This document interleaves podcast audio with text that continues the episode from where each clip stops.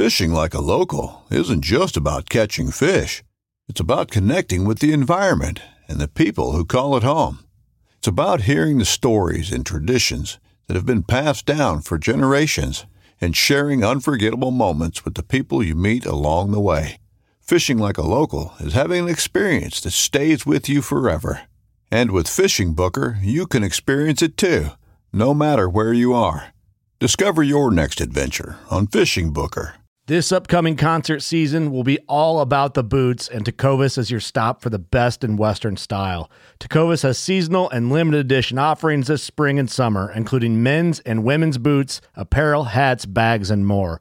All Tecovas boots are made by hand in a time honored tradition with timeless styles that are always on trend. And Tecovas has first wear comfort with little to no break in period. It's hard to find this level of comfort paired with this level of style.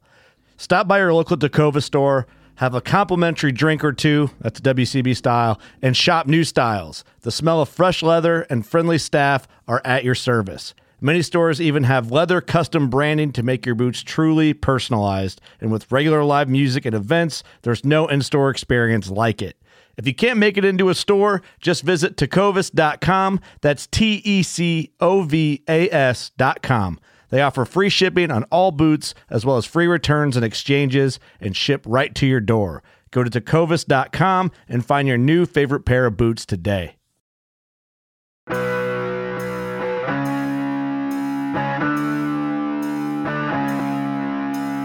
The Pope and Young Club wants to welcome you as we rally together to ensure our bow hunting opportunities for today and tomorrow. You've come to the podcast that believes in preserving, protecting, and promoting the passion for bow hunting. Join us as we strive to be the voice of today's bow hunter. This is the Pope and Young Podcast.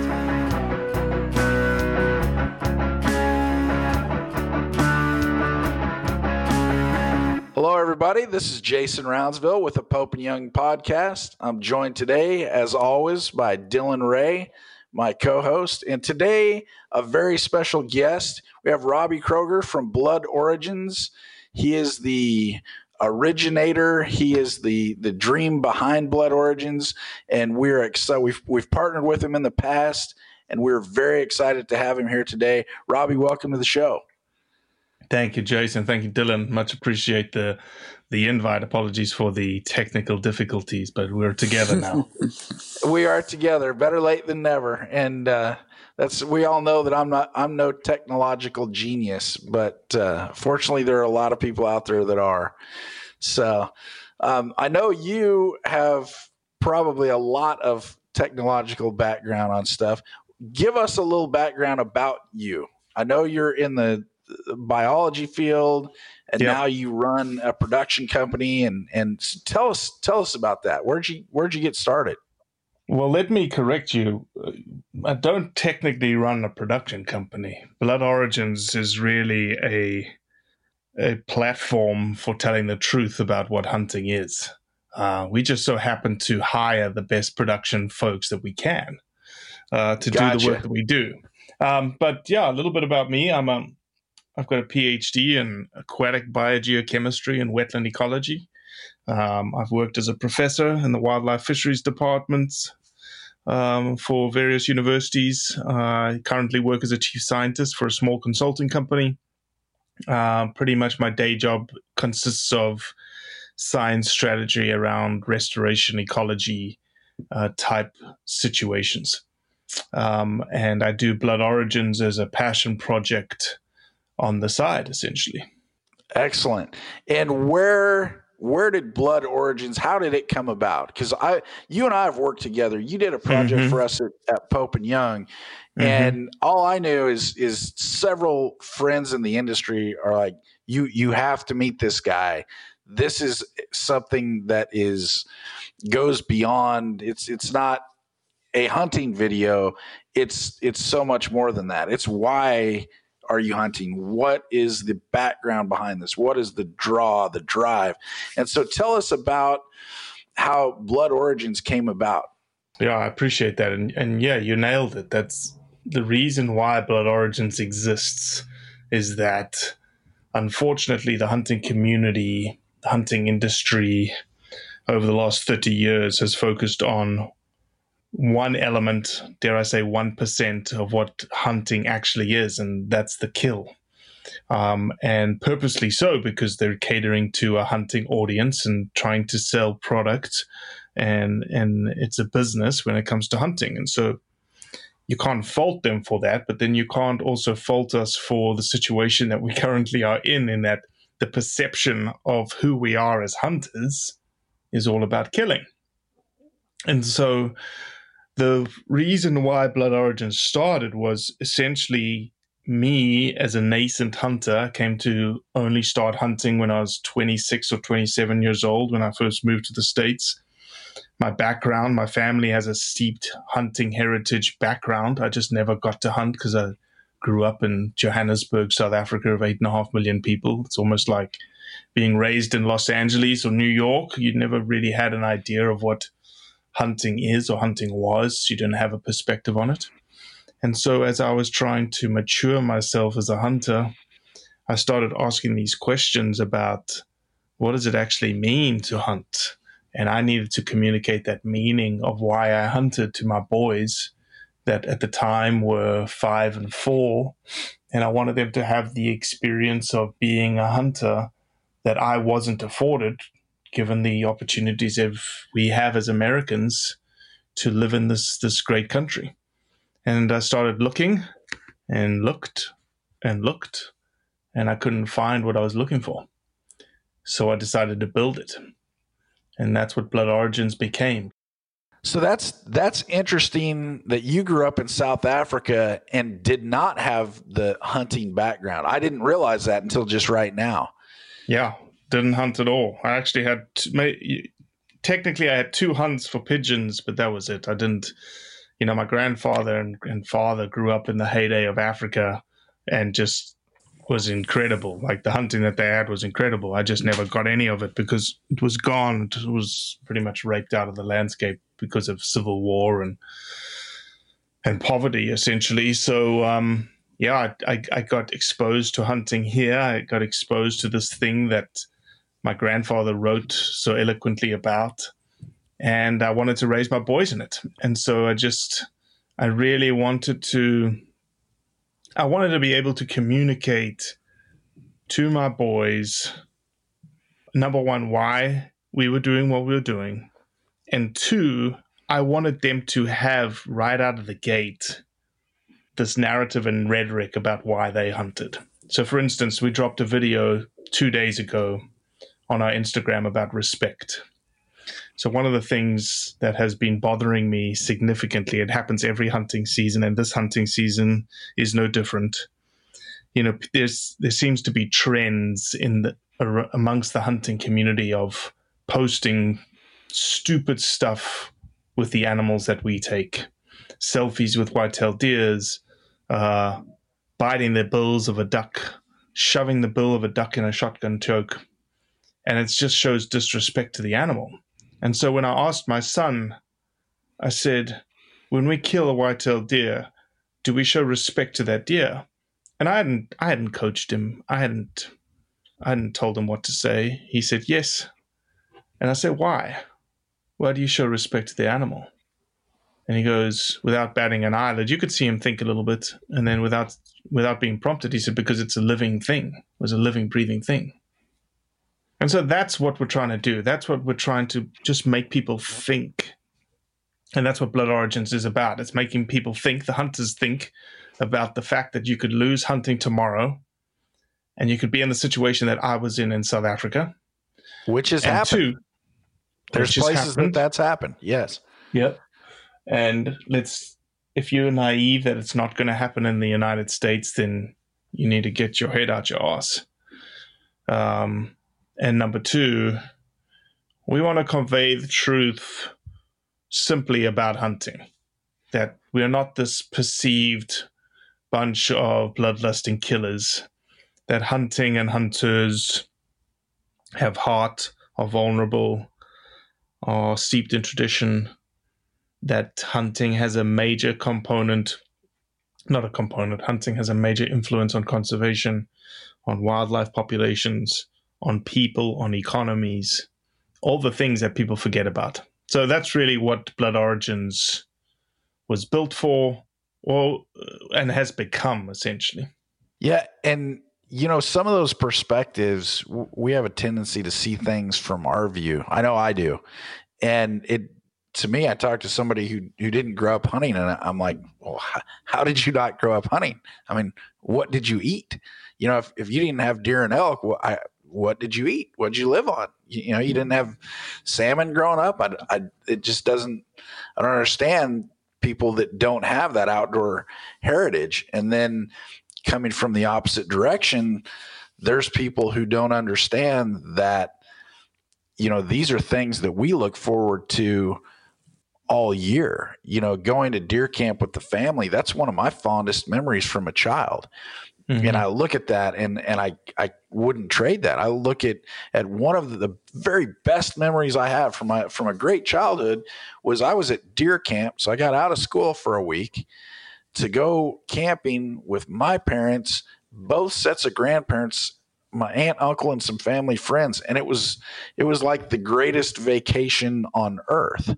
Uh, you know, for me, and it and then there's people who wouldn't understand that. They're like, "Oh, you weren't in a hotel?" No, far from it.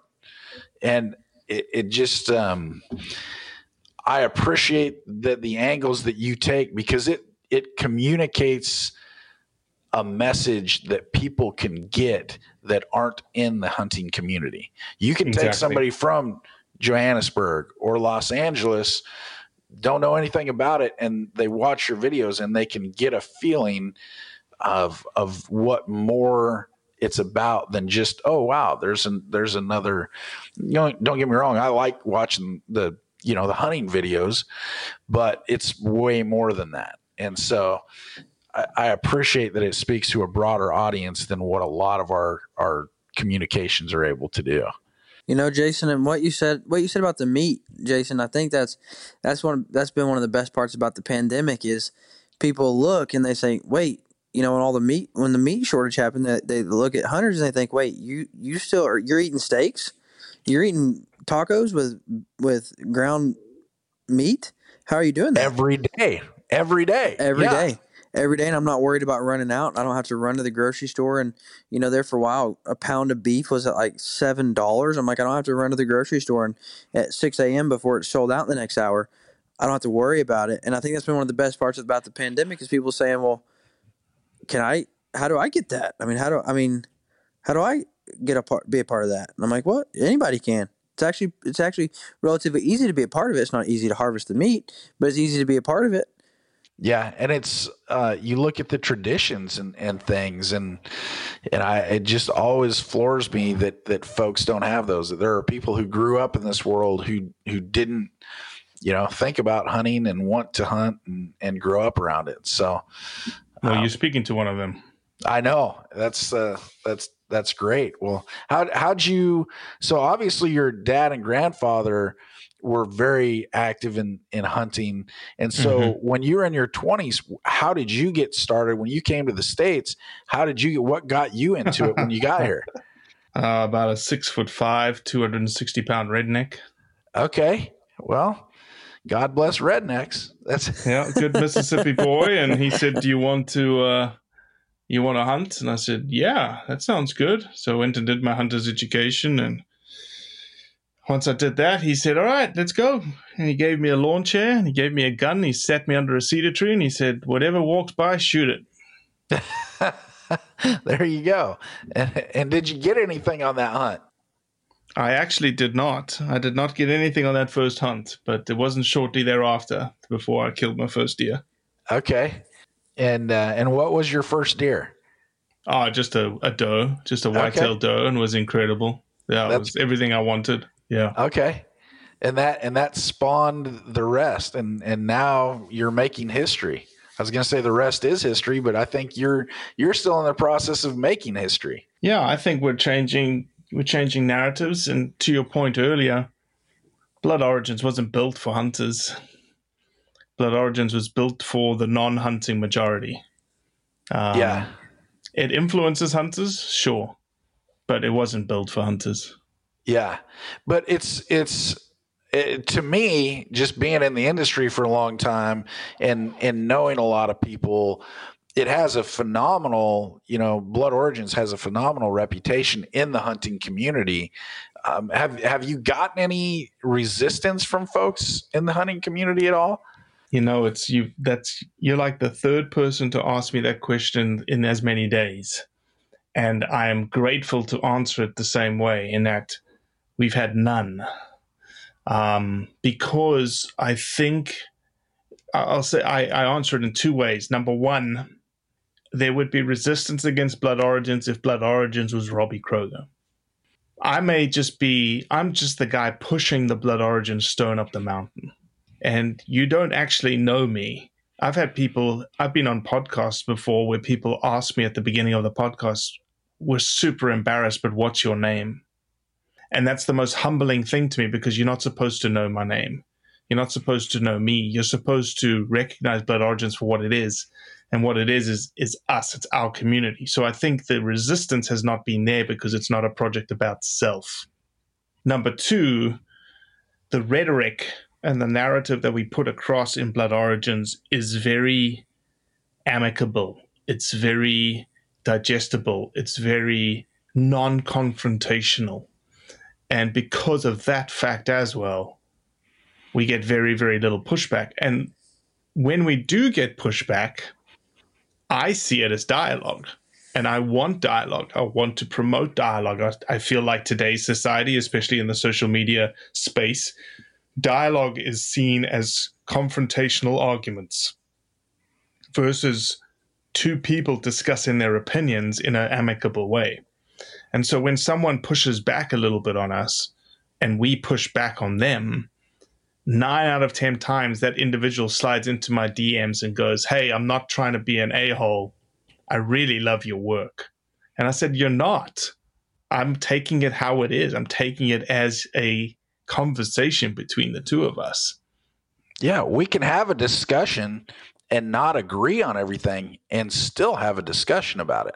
It doesn't have to be my way or, or the highway on every single point. And I, I, think a lot of America has forgotten that. You see that, you know, social oh, not media. Not just America, the world. Yeah.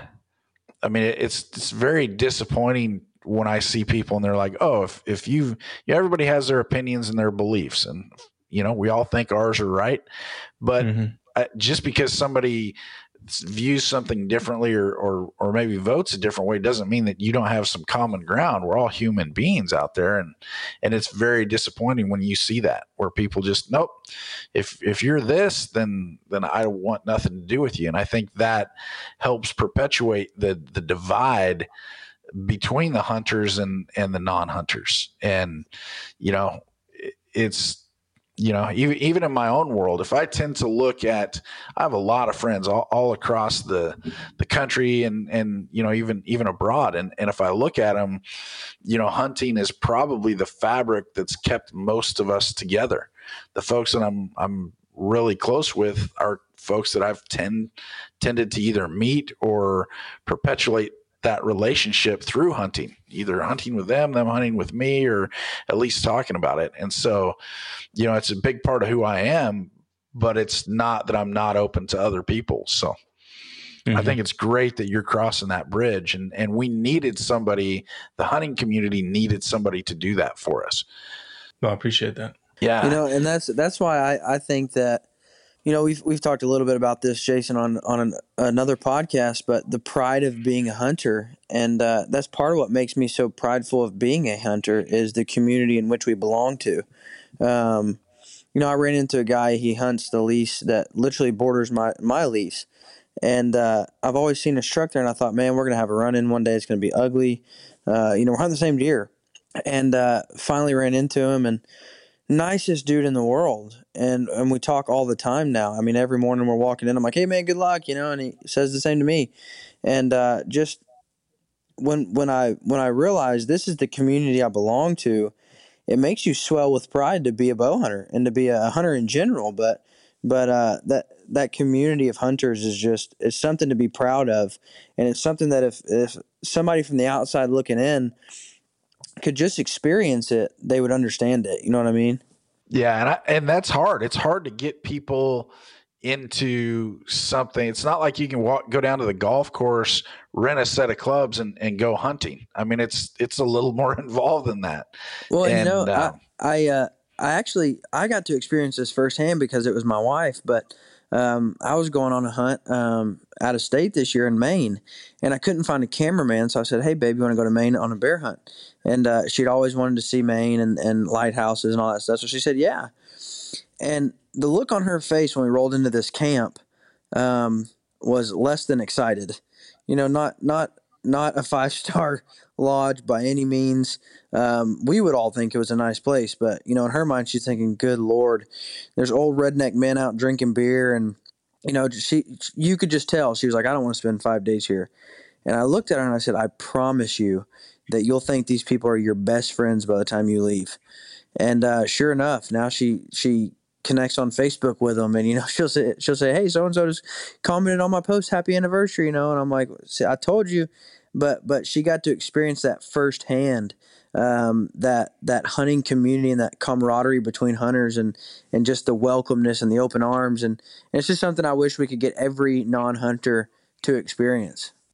Yeah, and, and you mentioned something there that there is an openness. I mean, I, I have I've literally been out in a you know in a duck blind with with a billionaire, and I've been out there with with people on every aspect of the socioeconomic scale and, and people with a lot of experience and people on their very first hunt.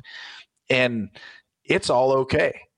And I think hunters are some of the most inclusive people that I've ever been around because it's okay. If, if you know how what you're doing, that's great. If you don't, hey, we'll coach you along. Yeah. Now, you better pull your weight, but but we'll we'll coach you along. So And don't call um, until we give you permission. yeah. yeah. Oh, you brought your call. That's cute. Leave it in the bag. yeah, don't take it out. yeah. so, so I actually had that. I, I have to tell this story because I, I used to hunt ducks with a guy, and his name was Bob here in Oregon. And Bob was a great guy, and he had a lot of lot of permission that that would get us on some phenomenal areas to hunt. But he could not call to save his life. But he always brought us calls. And there was one day we were in hunting the river out of the boat, and I actually took one of his calls and I just flipped it right into the water. Had to be done. So just didn't didn't need him spooking my birds that day. Anyway, well, Robbie, tell us a little bit more. What uh, what are some projects that you're in the middle of, or just finished up, or that you're you're Yeah. gearing up towards? Man, we got some cool projects. We um, we're actually building. We're in the middle of building a soccer and netball complex in the Eastern Cape of South Africa.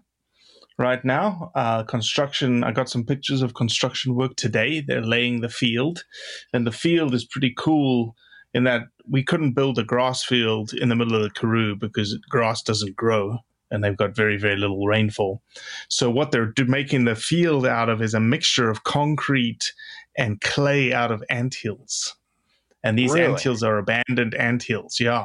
And so that's being laid right now, and the kids will be playing soccer on that field, on their brand new soccer field in two weeks. Uh, Wow. And just amazing donors, amazing donations to get that funded and executed. And I'm flying a, a camera crew out of Cape Town to to storytell the community day of them opening the field for the first time. Wow. We've got a same such similar Eastern Cape. We've got an orphanage that we're feeding all of next year because of the COVID crisis of this year. Couldn't send any hunters into this area. This orphanage and boarding school is typically fed by the venison that the hunters leave through their kills. Um, that is not available anymore, so we stepped up to the plate and have funded that for all of 2021, including sending a couple of kids to a much larger boarding school to get them out of the poverty circle. Again, tell that story of hunters helping communities. Right. Um, we have a kids camp here in America, Raise 'em Outdoors, that we've raised about 75% of the money for. Uh, the difference in Raise 'em Outdoors and all other kid camps, hunting kid camps, is that Raise 'em Outdoors forces a mentor or a parent to go with the kid on the hunting camp so that when they leave camp, the parent and the kid have the, the skills and the tools to continue beyond camp. You bet. Um, and then the other one, I've got a couple that have just popped up onto my radar. Uh, one out of Namibia. I've got a very, very cool project in northern Queensland, Australia, um, which is all tied with feral pigs and sea turtles. Yep, you heard that correct. Sea Feral turtles. pigs and sea turtles. All right, I'm trying to think. Uh, let's see. In Oregon, you know, when you hear sea turtles, basically you you hear about sea turtles. Not that we have them in Oregon, but that you can't use plastic straws anymore to protect the sea turtles. So I Yeah, so cannot think of wait it for this. that we're we're we're we're using hunters to take out pigs that have learned to raid sea turtle nests. Okay. It's amazing. Can you? Yeah. What what kind of story is that? Right? Story of hunters saving the planet, saving sea turtles. You- You're going to blow some greenies' minds with that one because they, they Yep. just won't know how to react. and I can't Yeah. wait to see it. oh, yeah. Oh, it's Well, it's- amazing. You know, and you brought up a very good point, and it's it's it's actually come up a couple times, and then we keep talking about so many good things that I I didn't mention it. But when you look at what hunters do, you know, if you look at the you know the National Wildlife Refuge System, which is huge, which was all funded by hunters' dollars. If you look at the conservation groups, uh, you know the the the private conservation groups out there, those are all funded with virtually all hunter dollars, or a vast majority is is from hunters. And across the world, the North American model of wildlife management is the one that that is kind of the standard by which a lot of people would do it that way if they could. And I don't think people in the non-hunting community realize that it's not like all these animals are just out there and have a place to roam. They have a place to roam because hunters self-imposed taxes way back starting in the 30s so that we would have money to buy those places for the animals. And it's there are a lot of things, you know, that's in the US is the the incredible role hunters play in conservation here. And if you go abroad, if you look at you know, in Africa, for example, talking to some folks there, the hunter dollars that come in in some of these areas, it's it's way more than just a hunter paying to go shoot, you know, a wildebeest. That Mhm. money gets transferred out to the entire community. Not only the dollars, but like you said, the the meat is going to good use. The um, it, it's employing people to go do the tracking, to go do the skinning, to go do the meat processing, to to cook the meals. So it's a it's a huge community boom. And I, I think a lot of people don't realize they're like, oh, well, you shouldn't do this. You should, you know, you shouldn't hunt elephants. But then they don't realize that the ramifications are entire villages are getting wiped out because that they they they depend on that for the Mhm. meat for the income for the jobs and and i think sometimes it's viewed as a single oh it's it's an independent entity when it's really not it's just woven into the entire fabric of the the area that it happens to inhabit so Well, the problem is, Jason, up until now, nobody really has. We've known that story, the elephant story, right? We've seen on outdoor television, you know, I've seen countless shows that go on an elephant hunt. They talk about what you just said. You know, I'm helping the village. Yet we see a 30 minute production on an individual for 25 minutes hunting an elephant, and for five minutes he talks about the village. yeah So, no wonder nobody believes anybody. Why don't we do 30 minutes or 25 minutes on the village? And oh, the last five minutes, the hunter comes in. Now you're really showing a change. Now you're showing the impact. The problem is, the problem is, the latter example doesn't sell guns, doesn't sell bullets, doesn't sell camo. The former does. Yeah. Well, and that's where we need platforms like Blood Origins to tell the other side in a way that that people will pay attention and and open our eyes. And and you know we're never going to change the entire hunting industry but we need that voice because we need people to know why we do it. And it's yep. it's critical. And 100% and if people don't think they can't shut hunting down they're they're just burying their head in the sand. There are examples of of places you can't go anymore and and and hunts that you cannot participate in. And you know that's why pope and young is here. We are we helped found bow hunting in america. And mm-hmm. we're going to be here to help promote it. And we're going to be here to help protect it. And make sure that we always have a place to go bow hunting. Make sure that we always have the opportunities and the seasons uh, to to get out there and enjoy the sport that we all love so um, you know, I, I, think another thing that that really hurts the hunting industry is the. Uh, I saw this years ago in California. Is is I was approached and and it was they were trying to shut down the the bear hunting with hounds. Mm-hmm. And so mm-hmm. then they went they went to the the bear hunters said, "Hey, we need your help." So they went to the deer hunters and deer hunters said, "Oh, that's that's not doesn't really affect me, you know. Yeah. And then they went to the duck hunters, and the duck hunters said, "Oh, well, they'd never take my dog when I'm duck hunting." And and they went to everybody, and everybody kind of left the bear hunters out on their own. And then next thing you know, you you can't use dogs with bear for bears and mm-hmm. they're just going to compartmentalize that and take they're not going to come in and take it all at once but they're just going to take a little piece and every little piece you lose the history you lose the tradition and it's um, it affects more than yeah i talked to some hound hunters after that and and they're like i've i've got dogs. These lines go back to my great grandfather and now i i can't you know why am i raising dogs that i can't go out in the field and use? And it was heartbreaking. You know some of the ancillary things that that happen to these poor folks when it happens. So I think it's critical as hunters that we all participate in that and and take a stand and get a voice. Robbie, I got a question for you. As, as somebody who grew up without hunting, um, what what would you say uh, to somebody who's never had to experience that, uh, but doesn't even understand that there is danger of losing this, if that makes sense?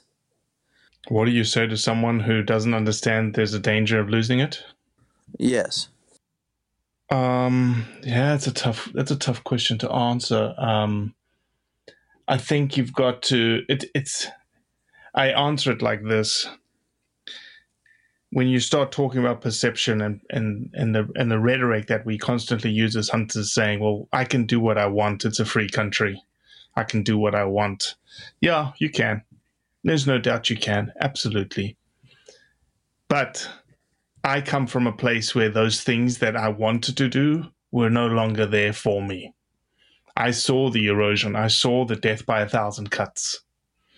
Dog hunting, bears taken away. Okay, what's the next thing they're going to go after? Mm. It's it's just that's it's just a knock on effect. It's not like they take one. They're not going to take one bite out of the apple and decide that that's enough it's going to be one bite and and and look it's just we can talk about the thing that just hit the streets three weeks ago the most the most damaging thing for hunting and wildlife management in the US just happened three weeks ago. The fact that wolves were going are going to be reintroduced to Colorado, and that was decided by, by public voters. opinion. That that was a loss for wildlife everywhere in the United States of America.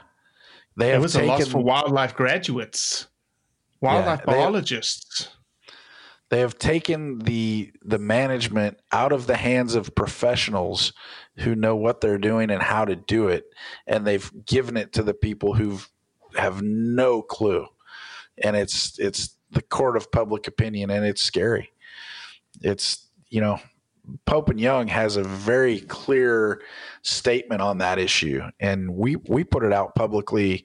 Uh, you know, maybe perhaps even up to a year ago, and and we are ad- adamantly opposed to wildlife management being a public um, voting issue. That's not where it belongs.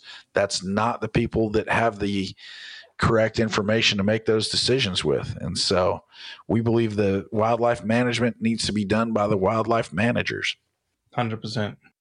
That, that was that was disappointing to me because I've seen you know firsthand what happens when when the balance is not there and and people think oh if we just go back to all nat oh if we'll just let it be wild and it will be exactly how it needs to be the problem is it just doesn't happen the apple apple cart has been upset and you can't just uh, re you, you just can't put it back the way it used to be 150 years ago it's just not mm-hmm. going to happen mm-hmm. so yeah. Now, do you have anything, any projects regarding the wolf reintroduction?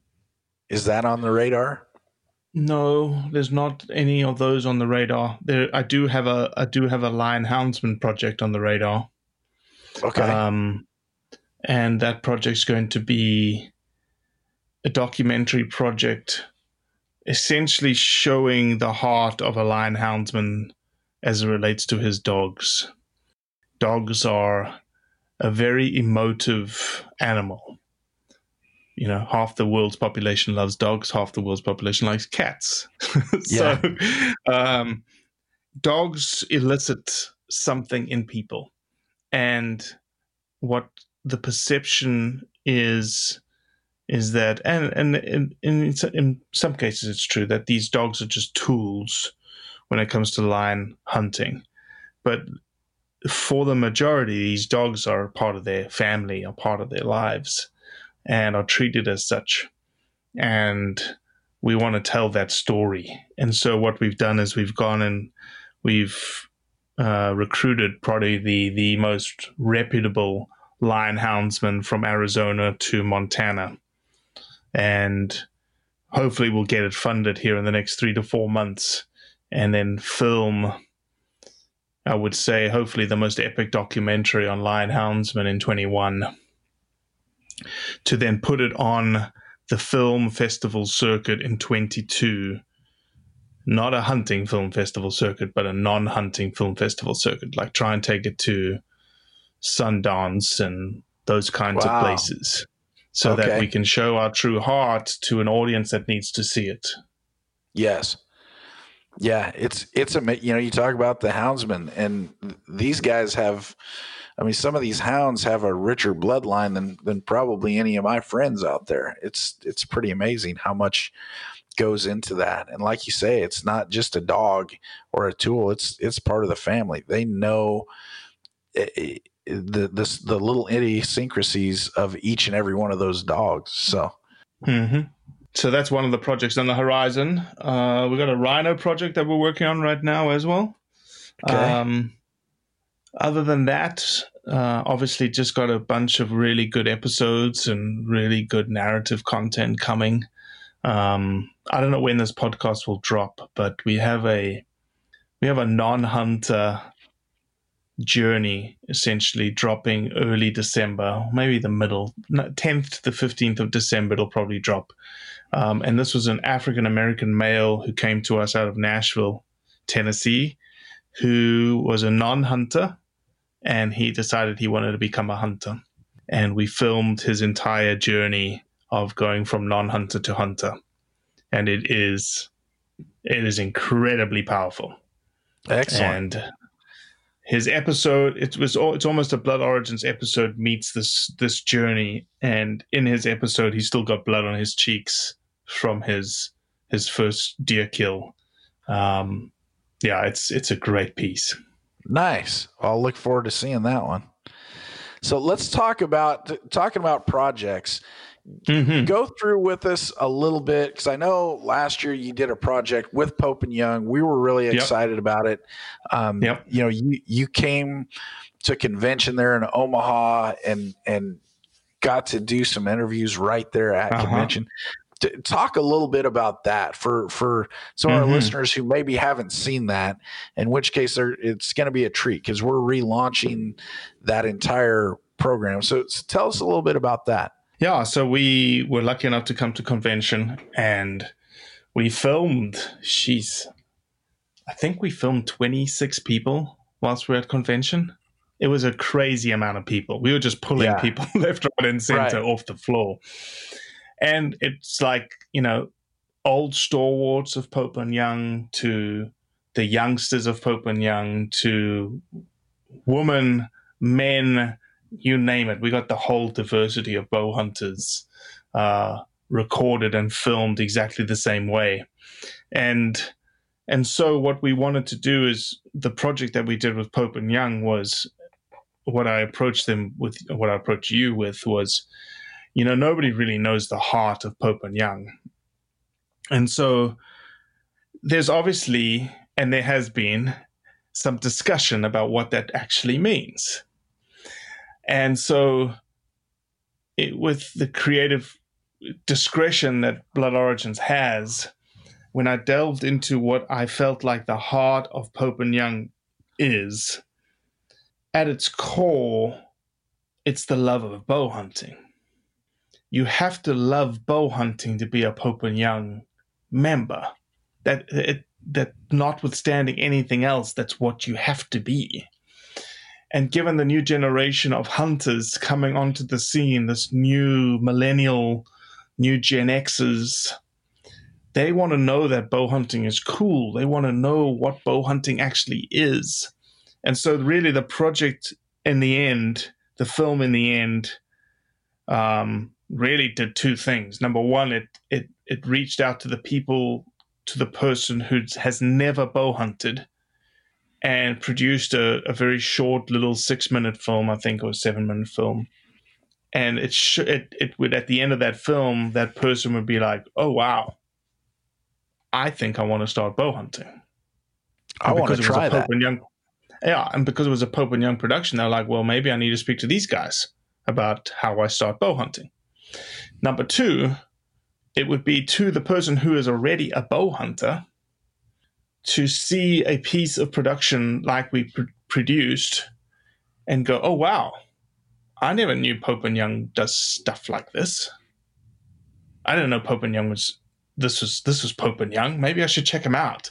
I just thought Pope and Young was a a society. Sorry, Pope and Young was a club with a bunch of old farts that sat around Yeah. and told told stories. And Yeah. so that's and that's how I approached it, right? That's how I took it, and I was like, this is this was my, my this is my heart saying, if Pope and Young wanted to enter into 2020 because we were going to release it this year if if COVID hadn't hit. If they were going to enter into 2020, 2021, 2022 with this new mindset of how do we grow the club? Well, you have to make bow hunting something that people want to be a part of, and you need to make the Pope and Young Club. As you started this conversation by telling me, Pope and Young was the is the club that is and should be the heart of bow hunters across the US and across the world. But let's just start with the US. And so that's what I try to do with you guys. And we've got some great content. We've got, sheesh, I think I've got like 50 snippets. And, and our idea was, Jason, if you remember, it, leading up to the convention, I was going to drop a piece of content every single day that would have been a different person every single day for 24 days leading up to the convention. Absolutely. And then we had the film. So, Yes. Yes, uh, this COVID killed a lot of great things this year. Not that it killed this project. We the project is still very much alive. It just didn't have the rollout that originally was intended for for stuff that was beyond beyond a lot of our control. But um, we're we're anxious to kind of relaunch that and and make another splash so that people check that out. And uh, Mhm. we have I know in Reno, our next convention's coming up in April here in Reno, and uh, we have a big theater. Plan on showing the the film to all of our attendees and and make sure everybody gets a chance to see it. So we're we're gonna do we're gonna do our part to make sure all of our folks get to see it. And I know you have plans to get folks outside of our our folks to see it as well. And it's as I viewed it, it was it was kind of one of those things where you're like, yeah, that's that's it. That's you know why I do it. That's why I do what I do, and mm-hmm. that's the feeling that that we need that we need people to understand. And I, you know, I was a lifelong, but I've been bow hunting for 30 years and I didn't even realize till I got to Pope and Young. I just always taken it for granted that, oh, there's always been a bow season. And then I get here and I realize that, you know, Pope and Young was partially founded just to to go out and show the world that, hey, this is a legitimate way to take big game animals. Mm-hmm. And we were part of having bow seasons established in the US of A all across the country. And I look at it and I'm like, okay, um, you know, when you're talking to people, why would I be a member? Well, because if it wasn't for Pope and Young, there wouldn't be a bow season in, you know, Oregon. Didn't realize that. I've I've taken it for granted for years and years.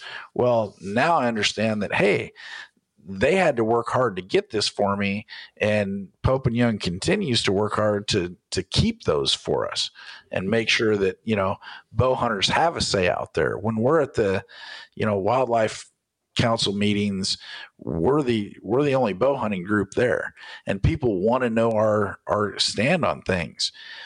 And i got to tell you it's pretty nice to be able to be singleness of purpose. If it's good for bow hunters then Pope and Young supports it. If it's bad for bow hunters, then we don't. There's no secondary, oh, well, you know, how would it affect the salmon? That's not how we make our decisions. It's all about bow hunting. If it's good for bow hunters, we're for it. So it's it's yep. very refreshing. Not all organizations can can view something in such a singular manner, and it's it's pretty refreshing that we're able to do that. But uh, are you going to make it to convention this year? You're in April. I'm going to try. We're going to okay. try. That's for sure. We'd love to have you. It's it's shaping up to be a good one. It's it's uh, we're as of right now till Nevada tells us differently. We are full speed ahead. So we're excited about it. And frankly, we've got a little bit of a chip on our shoulder since they shut us down in Virginia. So we had a lot, a lot of good things. Man, we had a lot of good things planned there that just didn't come to fruition. And and uh, I, I that I may never get over that with the, with as hard as as we worked on that Virginia convention and and I, you know the trophy tower especially is something that it was mm-hmm. the greatest the single greatest display of archery taking big game animals ever assembled in the world that was never assembled. They were they were crated up. They were shipped across the country they were in Virginia waiting to be put together and displayed on that mountain. And then right before that happened we we had to cancel it. So I, I don't know if i'll ever live that one down or if i'll ever get over that. That one's that one's gonna haunt me for a while.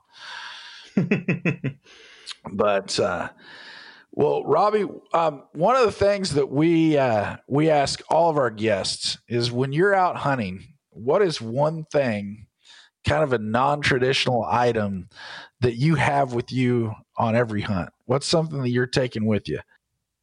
Well, you know, I'm not like probably most of your guests in terms of like I haven't been hunting for 30 years, so um I've only been hunting for gosh, 10 years or whatnot.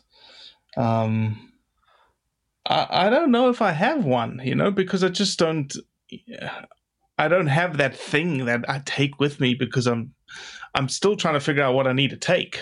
yeah, I love it. All right. Well, in that case, you really need to listen to some of our podcasts because we uh, all of our guests have have a uh, they they drop some good stuff on us. In fact, I've actually I will do that.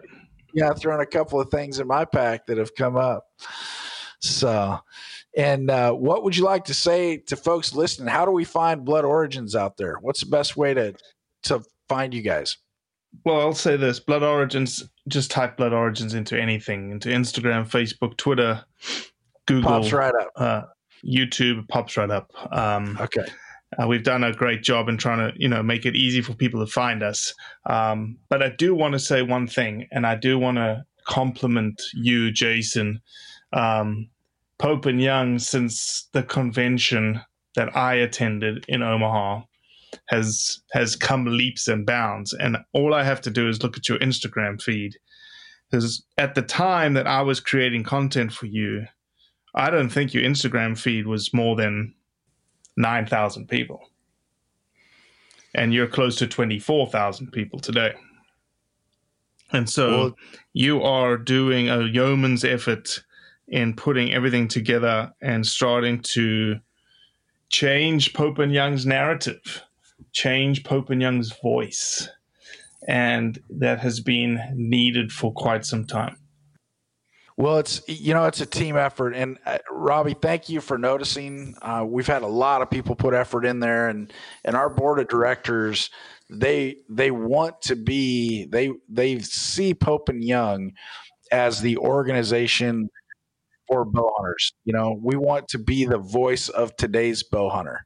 We want to embrace the history. We want to, we want to embrace the tradition we obviously we're the record book guys, but we want to be the voice for today's bow hunter, and they are taking steps to ensure that that's who we're going to be next month, next year, and 20 years from now. So that's, that's thank you, thank you for noticing that. We we appreciate it, and uh, uh, as always, great to work with you. Um, th- this whole project was was very eye opening for me. I'd never been exposed to anything like it, and uh, and just the uh, the feedback that we've gotten, even amongst the club, has been, you know, has created dialogue internally for us. You know, hey, what about this? What about that? Is that who we are? Is that not who we are? And so it's been a very good tool for us as well. So.